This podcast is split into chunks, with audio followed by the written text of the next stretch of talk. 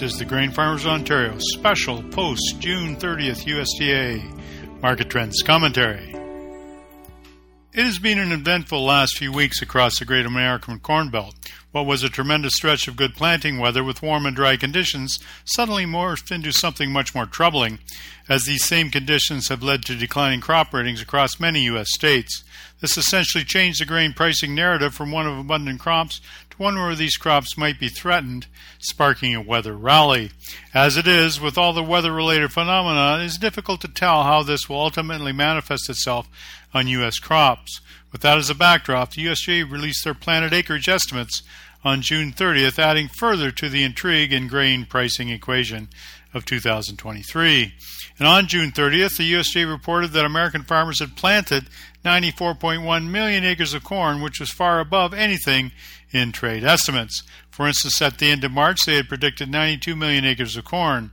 The 4.1 million acres reported this year is the third highest corn planting since 1944. And at the same time, the grain stocks reported on June 1st, 2023 were 4.1 billion bushels, which was down 6% from a year ago. That bullish factor with stocks was overshadowed by what was considered a major surprise with the big corn acreage estimate. December corn dropped 33 cents a bushel June 30th on the announcement. Now, while the corn acreage estimate was a major surprise, the same could be said for the big decline in soybean acreage.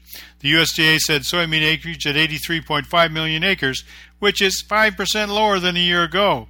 It was also much lower than the trade estimates. On top of that, soybean stocks as of June 1st, 2023 totaled 796 million bushels, which is down 18% from June of last year. This number was also way below trade expectations. And with this shock to the soybean complex, November soybeans were up 77 cents a bushel on June 30th. And the USDA estimated that wheat acreage was at 49.6 million acres, which was 9% higher than last year and consistent with pre-report trade estimates. Now on June 30th, soybean and wheat futures were higher than the last market trends report, and corn futures were lower. September 2023 corn futures were at $4.88 a bushel. The December 2023 corn futures contract sits at $4.94 a bushel. The August 2023 soybean futures were at $14.42 a bushel, and the November 2023 soybean futures stood at $13.43 a bushel. The May 2023 Chicago wheat futures closed at $6.51 a bushel, and the Minneapolis May 23 wheat futures closed at $8.17 a bushel, with the September 2023 contract closing at $7.78 a bushel. Nearby oil futures as of June 30th closed at $70.64 a barrel, up from the nearby futures recorded in the last market trends report of $70.17 a barrel. And the average price for U.S. ethanol in the U.S. was $2.55 a U.S. gallon. That's up from the $2.53 reported here last month. And the Canadian dollar noon rate on June 30th, 2023 was 0.7553 U.S., up versus the 0.7496 U.S. reported here in the last market trends report. The Bank of Canada lending rate remained at 4.75%. Now in Ontario, dry weather has been part of the Ontario narrative for most of the spring. In fact, this was becoming a major problem in June as crops were struggling with dry conditions, which earlier had been a tremendous advantage to planting. However, rains came to Ontario in mid-June and have really helped with crop development. And as it stands in Canada Day 2023, Ontario crops are doing quite well. Top of mind as we go into July is the big Ontario wheat crop of 1.3 million acres. Now earlier the crop had been impacted by dry weather, which for wheat can be a double-edged sword. Oftentimes dry weather can keep disease at low levels, but it was so dry in Ontario that there wasn't much concern about it impacting the quality, but there is some concern about it impacting yield. Recent rains in mid-June and early July certainly have helped. Wheat harvest should be starting up in full swing toward the second week of July. Ontario basis levels for corn are mixed versus what they were in the last market trends report. For instance, basis levels for corn are higher for old crop but lower for new crop. This is a reflection to some extent of the lower futures values and farmers selling in Ontario. The soybean basis levels are slightly lower than they were in the last market trends report. This is also a reflection of the Canadian dollar at 0.7553 US and higher futures prices compared to corn. And the wheat basis is also lower, reflecting the big crop in the offing. And you can see all our Ontario grain prices by going to the marketing section of our website. Now the bottom line is, grain markets can be particularly violent on June 30th, and this past Friday was no exception. With crop ratings down to their lowest level since 1988, you would think that things are on fire. However, the USDA has quelled that with an acreage figure on corn much higher than anybody ever expected. The question is now, what will be the yield we can achieve, and how is that going to be different than what had been projected previously of 181.5 bushels per acre of corn and 52 bushels per acre of soybeans? Now, clearly, the American production landscape has changed, and with all the dry weather in the American Corn Belt, those yields are likely lower. How much lower is another consideration, because rain forecasted in the last week of June and the first week of July does not necessarily guarantee a great crop. It is still a weather market going forward, but keep in mind, with rain in the forecast in July in the I states, it's going to be very hard to rally the corn market. And as of June 30th, we are at a 14-month low in corn. It's very different in soybeans. Yes, soybeans remain the great liars, where we can never tell about yield, but now we found out that the USDA says there's a lot less acres available. Now looking ahead, even if we hit that record yield of 52 bushels per acre, we're going to be at pipeline supplies as we move forward. Demand has been softer than last year, and this remains a problem. However, 83.5 million acres is what it is, much less than was expected. August rains will have to be there big time. The geopolitical risk continues and has even grew much weirder in June with the Wagner mutiny against the Russian government. How this will play out is anybody's guess, but a hot war is a hot war, and it will remain a wild card in the grain markets. Russia has said that they will not extend the Black Sea Grain Agreement, but at the same time, both Russia and Ukraine are looking at better wheat crops this year. Russia keeps on supplying the world with cheap wheat, and this is manifesting itself in much lower wheat prices compared to last year. Now for corn, in the week leading up to June 30th, we had some of the lowest crop ratings for corn in the United States since 1988. But by the end of the week, with the USDA coming out with big numbers as well as a weather forecast, corn prices had lost over 20%, which was the worst week in the corn market since the financial crash of 2008. Now the two-headed monster with regard to corn prices into June 30th was rain in the forecast and the USDA's big surprise. Now as it is difficult to rally the corn market in July, especially when there is rain in the forecast. As we move ahead, this is still a weather market, and producers need to be watching those forecasts and reading the reports of U.S. crop conditions. Keep in mind that declining crop ratings in June do not necessarily translate into lower yields in October and November. Sometimes July and August weather can bail out the corn crop.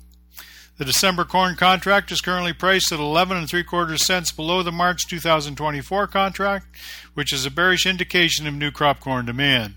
Seasonally, we know that corn prices tend to peak in early June and bottom out in early October. The new crop December futures contract is at the 39th percentile of the past 5-year price distribution range. Now for soybeans, the same two-headed monster that affected corn prices will be affecting soybean prices, but in a very different way. The 83.5 million acre figure for soybeans is very bullish, and even with big yields, we will still be at pipeline supplies going ahead for soybeans. Yes, there is always that big Brazilian supply, which is almost becoming a default. However, it remains a weather market, and for soybeans, hot and dry into August usually defines soybean yield. The odd thing about the different directions in corn and soybean prices is that they usually don't do that. In other words, they usually move in concert with each other based on crop condition. It begs the question, will corn drag soybeans down, or will soybeans drag corn up in the next few weeks? Unfortunately, China's demand for soybeans is slowing, with their demand down 200 million bushels from this time a year ago. The November 2023 soybean contract is currently priced 17 1/4 cents above the March 2024 contract, which is considered bullish. Seasonally, soybean prices tend to peak in early July and bottom out in early October. The November soybean contract is currently at the 69th percentile of the past 5-year price distribution range. Now for wheat, unfortunately, wheat followed corn in going down into the June 30th USDA report. The nearby wheat contract lost approximately $1.40 per bushel. Not what you want to hear, especially with wheat almost ready to go in Ontario fields. At the same time, we found out this past week that both Russia and Ukraine are expecting more wheat this year. It's all had a dampening effect on wheat futures prices. Now in Ontario, at the end of the day, going into June 30th, We had lost over $1 a bushel for new crop wheat in about a week's time. This is how violent those markets have been during the dry weather in the United States. At the same time, the lower Canadian dollar is keeping wheat prices above $7 a bushel. Now, hopefully a floor as we move ahead. And as always, wheat harvest will be a bit of a mystery, as quality is always a concern when harvesting wheat. With grain futures prices swooning, there is always the Canadian dollar to help us. And the Canadian dollar has been hovering between about 72 cents and 80 cents U.S. over the last 8 years. And at a certain point, it's going to break out, but not as long as the U.S. dollar is king. In any case, it takes the edge off Canadian cash prices as we have a currency this low against the U.S. dollar. Our history tells us that we will not remain there, and we will eventually rise and go over par again. However, that is rare in our history, and it is unlikely very soon. As always, the great challenge is for Ontario farmers to find a balance between a low Canadian dollar and a higher grain futures price. It goes without saying that as we continue into July, the weather market is still very important for both corn and soybeans. In 5 trading sessions in the last week of June, we saw corn go down about $1.30 a bushel, which is extreme. However, it does represent the degree of volatility that you can see when crop prices are simply depending on what the weather is doing during those days. In the next few weeks, if it continues hot and dry in some growing areas, there is a possibility that soybeans take off and try to bring corn with them. We all know the alternative of rain makes grain. How this will play out will certainly define prices going into August and September. Now, it's also important to point out that our friends in Brazil are doing well with the safrinha corn crop. The harvest is going well with no particular problem showing up. This is casting a long shadow on American corn prices. Currently, as of June 30th, July corn is trading for the equivalent of $4.67 a bushel on the Brazilian exchange in Sao Paulo. Despite our temptation to look the other way, the corn futures market has erased the breakout of early June, and now the trend in both old crop and new crop contracts has turned down. The challenge for Ontario farmers is to measure all of these different marketing factors and keep abreast of weather reports and crop ratings.